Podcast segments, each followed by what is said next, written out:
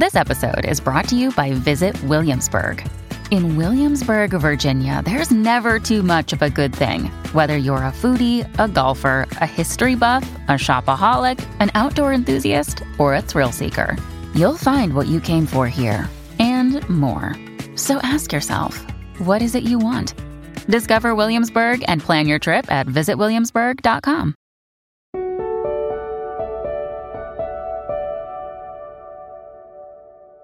I've traveled to China scores of times. I know every way of getting in, but this I really was stuck.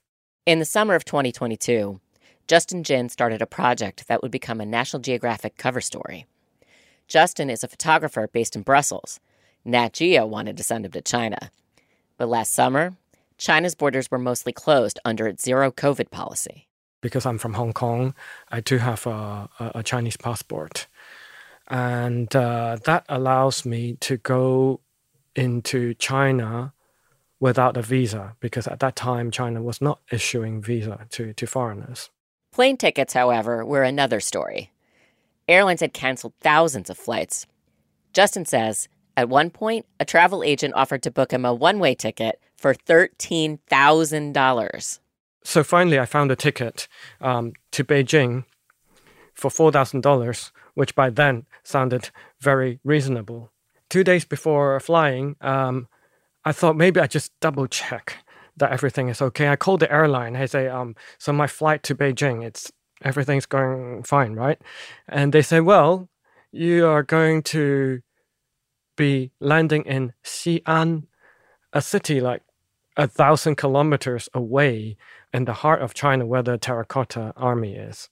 If your metric system is as rusty as mine, that's more than 600 miles away. But Justin rolled with it. When he made it to China, he still wasn't in the clear. He had to avoid coronavirus outbreaks, otherwise, he'd be stuck in mandatory quarantine. So, you know, I had to make plan A, plan B, plan C, plan D, plan E. You know, it, it, it, I don't know how many plans I've, I've canceled. So I was traveling, doing the story like as if I was covering a, a war or a natural disaster. But he wasn't covering a war or a natural disaster or even COVID. Nat Geo sent Justin there for a story on China's changing population. At the beginning of 2023, China officially had more people than any other country. But this year, for the first time since the 1960s, the government announced that the population shrank. And according to population models, this is just the beginning. This is a change that will impact not only the country but but the whole whole planet. China's population could decline by more than half in the in the next 70 80 years. This is a moment when a country that was very worried about its overpopulation just a few decades ago are now threatened by a population decline. I'm Amy Briggs, executive editor of National Geographic History Magazine, and this is Overheard, a show where we eavesdrop on the wild conversations we have at Nat Geo and follow them to the edges of our big, weird, beautiful world. There are 8 billion people on the planet, more than ever before. Over the next couple of weeks, we're focusing on women in two countries headed for big change. This week, why Chinese women are choosing to get married less and having fewer babies. Justin explains how a huge geopolitical shift can be explained in part by doggy daycare, the rise of male escorts, and luxury care centers for new moms. And we'll go inside the Chinese propaganda pressuring young women to have babies and learn why more women are saying no. That's coming up. But first, fuel your curiosity with the free one month trial subscription to Nat Geo Digital. You'll have unlimited access on any device, anywhere, ad free with our app that lets you download stories to read offline. Explore every page ever published with a century of digital archives at your fingertips. Check it all out for free at natgeo.com slash explore more. Mom deserves the best, and there's no better place to shop for Mother's Day than Whole Foods Market. They're your destination for unbeatable savings, from premium gifts to show-stopping flowers and irresistible desserts. Start by saving 33% with Prime on all body care and candles. Then get a 15-stem bunch of tulips for just $9.99 each with Prime. Round out Mom's menu with festive rosé, irresistible berry chantilly cake, and more special treats. Come celebrate Mother's Day at Whole Foods Market. Look, Bumble knows you're exhausted by dating. All the must not take yourself too seriously and 6 1 since that matters. And what do I even say other than hey? well, that's why they're introducing an all new Bumble with exciting features to make compatibility easier, starting the chat better, and dating safer. They've changed, so you don't have to. Download the new Bumble now.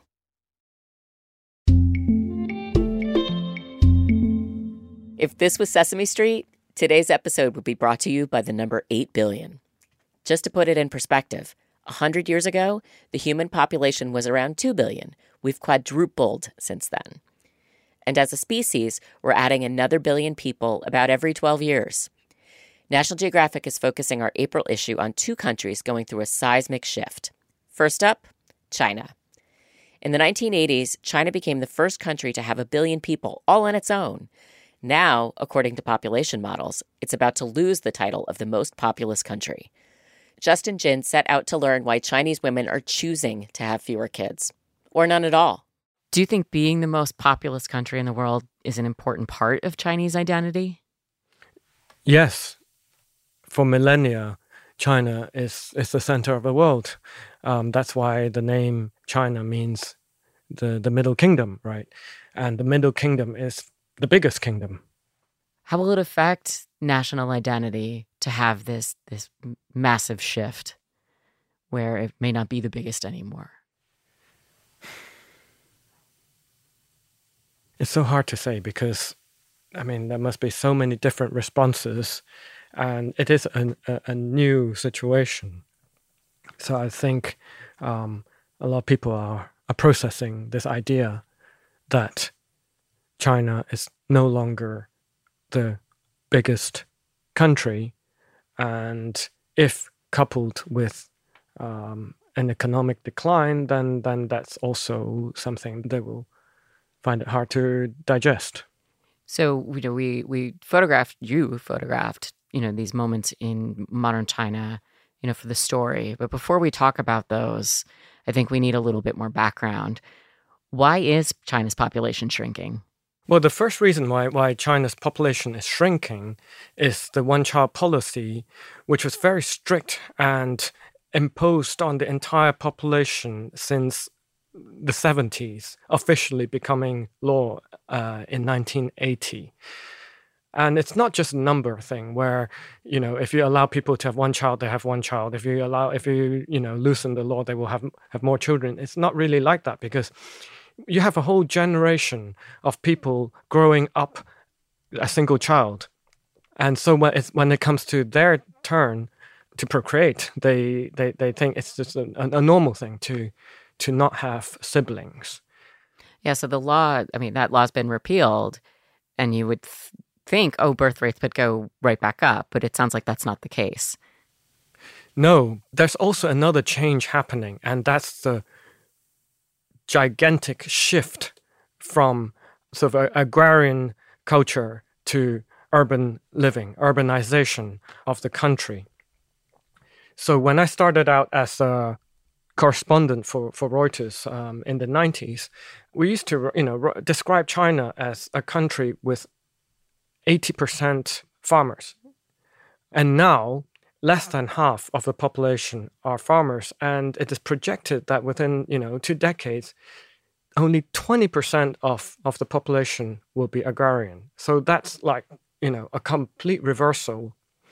And of course, life is becoming very expensive.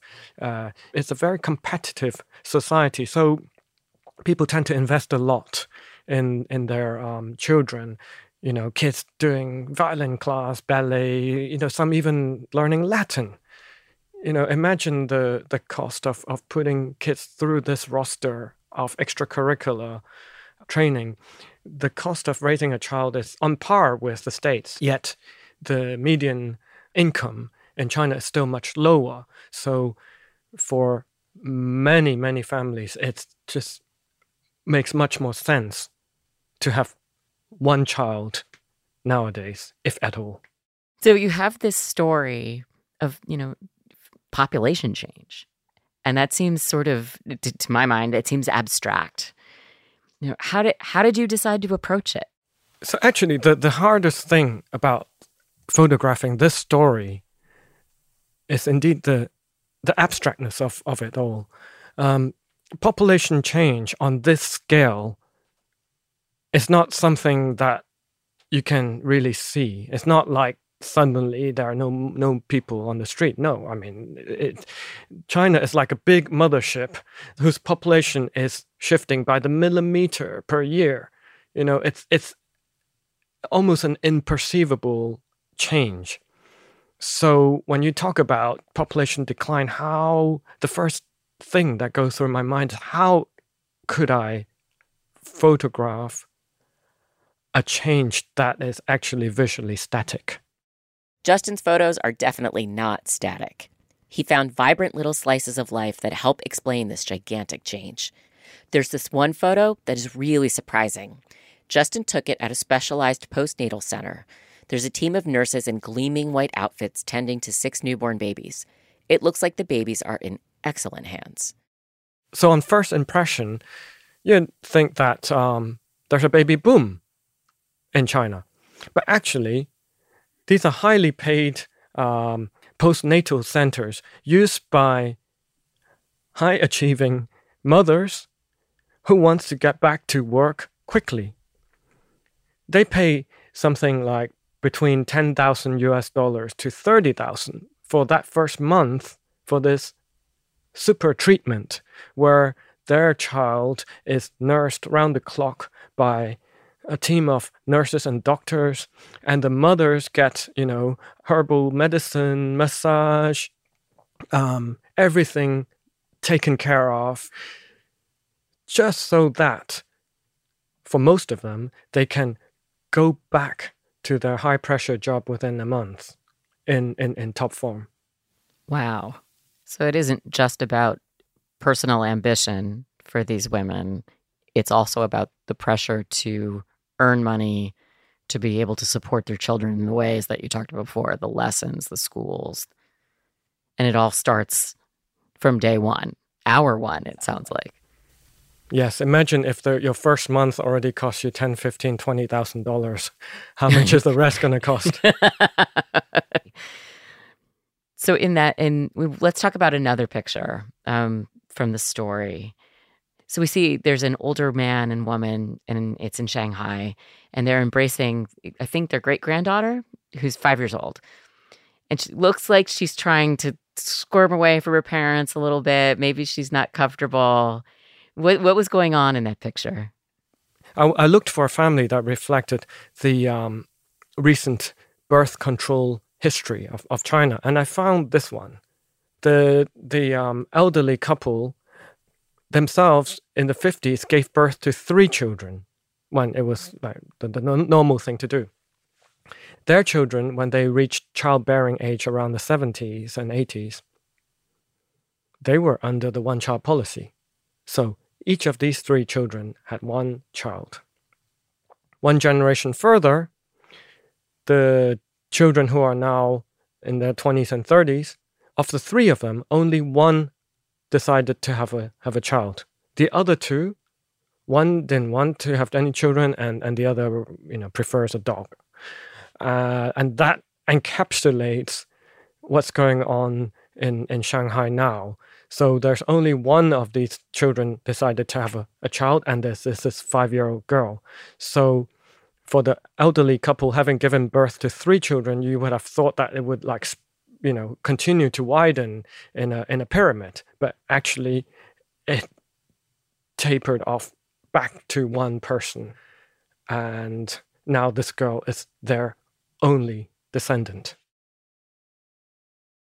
Families have a lot going on. Let OLLY help manage the mental load with new cognitive help supplements for everyone four and up, like delicious Lolly Focus Pops or Lolly Mellow Pops for kids. And for parents, try three new Brainy Chews to help you focus, chill out, or get energized. Find these cognitive health buddies for the whole fam at olly.com. That's O L L Y.com. These statements have not been evaluated by the Food and Drug Administration. This product is not intended to diagnose, treat, cure, or prevent any disease. Another day is here, and you're ready for it. What to wear? Check. Breakfast, lunch, and dinner? Check. Planning for what's next and how to save for it? That's where Bank of America can help. For your financial to dos, Bank of America has experts ready to help get you closer to your goals. Get started at one of our local financial centers or 24-7 in our mobile banking app. Find a location near you at bankofamerica.com slash talk to us. What would you like the power to do? Mobile banking requires downloading the app and is only available for select devices. Message and data rates may apply. Bank of America and a member FDIC. Justin mentioned that in one of the families he photographed, a young person decided they'd rather have a dog than a kid. Apparently in China, that's a popular idea. Another one of Justin's photos shows two people at an indoor swimming pool. They're throwing balls to their two dogs, who are in the water on a pink flamingo shaped floaty. So I asked him, is this couple making the same choice? Dogs over kids? Yes, they they and many people I met in Shanghai, especially Shanghai, the more developed a city is, the more reluctant people are in in in, get, in having children. So they are not atypical of uh, of a population in, in, in, Shanghai. Young people who are uh, part of the the Dink tribe, right? The double income, no kids tribe, but they need someone to take care of. So dogs and cats are have become really in vogue. When do people in China tend to make these decisions? Are they is it, you know, in their early 20s or do they do they or is it later? Well, another change um, that's going on is that young people are giving their own parents less and less say in what they do with their lives. So um, uh, you know, maybe 10, 20 years ago, you know, parents, a lot of parents would, would can pile pressure on, on their children to, to get married and, um, and make babies. But nowadays, um, less and less young people listen to them. And uh, you can see that also in a, in that picture about a group of young women um, in a karaoke bar entertained by a male escort that they hired for the for the night. Okay, tell me about the tell me about the karaoke bar and the women and the escort. I'm I, I'm fascinated by that. So this group of women they they hired the male escort to energize their their night out, um, keep them company, sing with them, pour them uh, beer and wine, in a way just like how many men in China uh, would do on their night out. It's it's no secret that a lot of men, you know, go go to karaoke bars and, and, and hire female escorts um, for to, to entertain them. And this picture shows that um, in China, um, there's no no longer shame or embarrassment for women to also hire um, escorts it feels like the most normal thing in, in this bar. Young people um, are leading their own lives and in a much lesser way adhering to, to traditional family values. The Chinese government tried to control population with the one child policy. How are they reacting to the news that the population is shrinking? Are they actively encouraging people to have more children? So, facing declining population, the Chinese government relaxed the one child policy to allow families to have two children in 2016. So, in 2021, they further loosened the rule to three children per family. And everywhere you, you hear uh, the government is giving incentives for uh, people to have children in the form of tax breaks, housing allowance, longer maternity leave, and so on. But these measures might be too late. It turns out that's actually not all the government is doing. Talking to Justin made me want to know more about how Chinese women make the decision to have kids. That led me to Leta Hong Fincher, a sociologist at Columbia University who has studied one particular type of Chinese propaganda. The government uh, sees its its goal as really targeting women, trying to persuade or coerce them or shame them into feeling like they really need to hurry up and get married or they'll be too old and no man will ever want them. In the early 2010s, Leta was doing research in China she started to hear about this propaganda campaign targeting young women. That's where she got the title of her first book. It's called Leftover Women. I was a PhD candidate in sociology at Tsinghua University in Beijing at the time. I was interviewing a lot of young women as well as young men. And I I realized that a lot of these young women felt pressured uh, to avoid becoming a so-called leftover woman which was defined by the Chinese government as a single educated woman, 27 years old or older. And 27? Well, that's actually the official designation of the age for a so called leftover woman. But in fact, when I was looking at the propaganda surrounding the term, it was even used to describe women who were in their mid 20s or sometimes even younger. Oh my God. 27's really young. well, it is very young. So it's uh, when I, I started looking into the origins of this term and I realized that this was actually a very deliberate propaganda campaign that was shaming single, educated, Han Chinese women primarily. And the message was extraordinarily sexist and really shocking levels of misogyny. I mean, is this campaign working? Or are more women okay with still pursuing their own career and agenda, even if it means, you know, being labeled a, a leftover woman? The campaign came out in 2007. And for the first few years around then, um, it was really working. Chinese society has changed a lot. And if you look at the marriage rates, they actually peaked around 2013 and they've been falling every consecutive year since. And birth rates are also falling. Um, obviously, you can never predict the future entirely, but I, I think that this is a trend that is going to continue. So the the subtitle of that book is The Resurgence of Gender Inequality in China. So I'm wondering if there was a time in China when there was some there was gender equality. Can you run me through the history of that? What is what does gender equality look like in the past in China? Communist China in the early stages made gender equality this rallying cry. I mean, there was this long revolution, and the communists at the time in the 1920s and 1930s had all sorts of platforms like uh, we're going to educate all women. There was a very high illiteracy rate. Um, and we're going to put all women to work. And, and women can have these very um, influential positions inside the Communist Party. And so a lot of women joined the communists because um, they found that message of gender equality to be really appealing. So then, after uh, the founding of the People's Republic in 1949, China in the early communist era achieved these amazingly high levels of female labor force participation. Women were supposed to be treated equally to men, and Mao Zedong's one of his most famous sayings was, Women hold up half the sky. Leta says one of the biggest legacies of Mao's rule was in education most women and girls used to be illiterate in China, certainly when the communists came to power in 1949.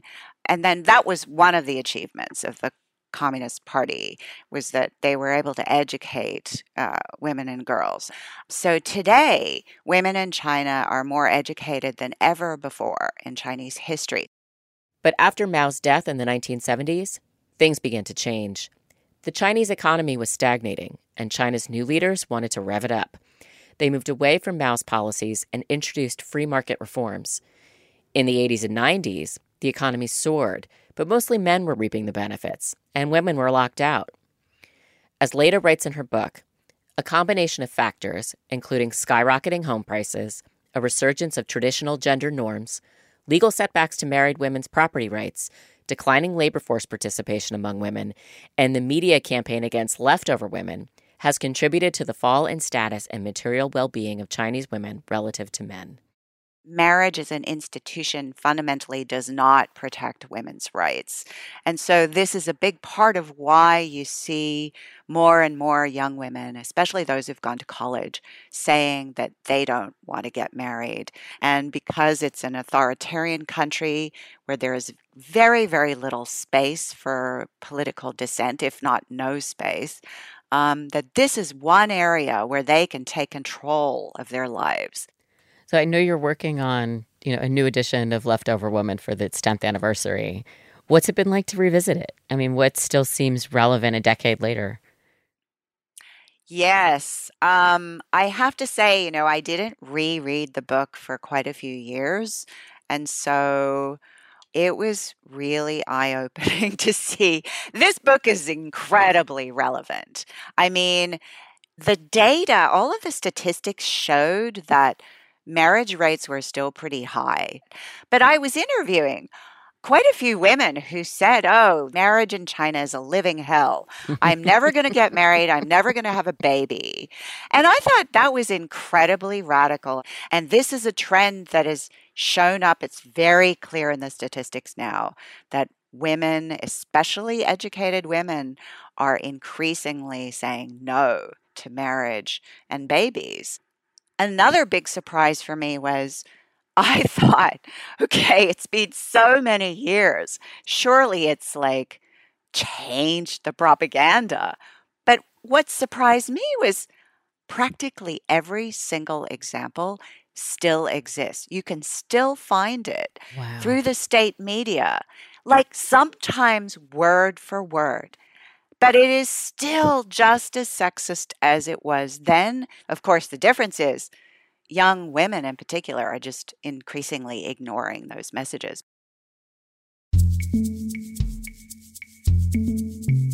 Leta Hong Fincher is the author of Leftover Women, as well as Betraying Big Brother The Feminist Awakening in China. For a deeper dive into the world's population reaching 8 billion, check out the April issue of National Geographic. You can see Justin Jin's photographs from China, but that's just the beginning. Also, you can follow Justin on Instagram at justin.jin. If you like what you hear and you want to support more content like this, please rate and review us in your podcast app. And consider a National Geographic subscription. That's the best way to support Overheard. Go to natgeo.com slash explore more to subscribe.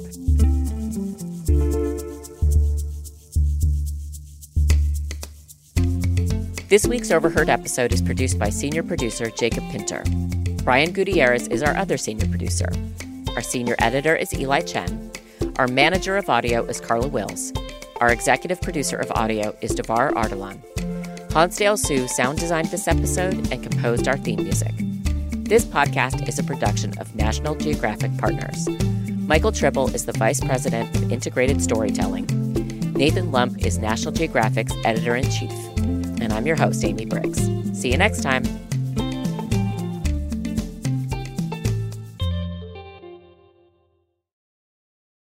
Hey, I'm Andy Mitchell, a New York Times bestselling author. And I'm Sabrina Kohlberg, a morning television producer. We're moms of toddlers and best friends of 20 years. And we both love to talk about being parents, yes, but also pop culture. So we're combining our two interests by talking to celebrities, writers, and fellow scholars of TV and movies. Cinema, really. About what we all can learn from the fictional moms we love to watch. From ABC Audio and Good Morning America, Pop Culture Moms is out now wherever you listen to podcasts.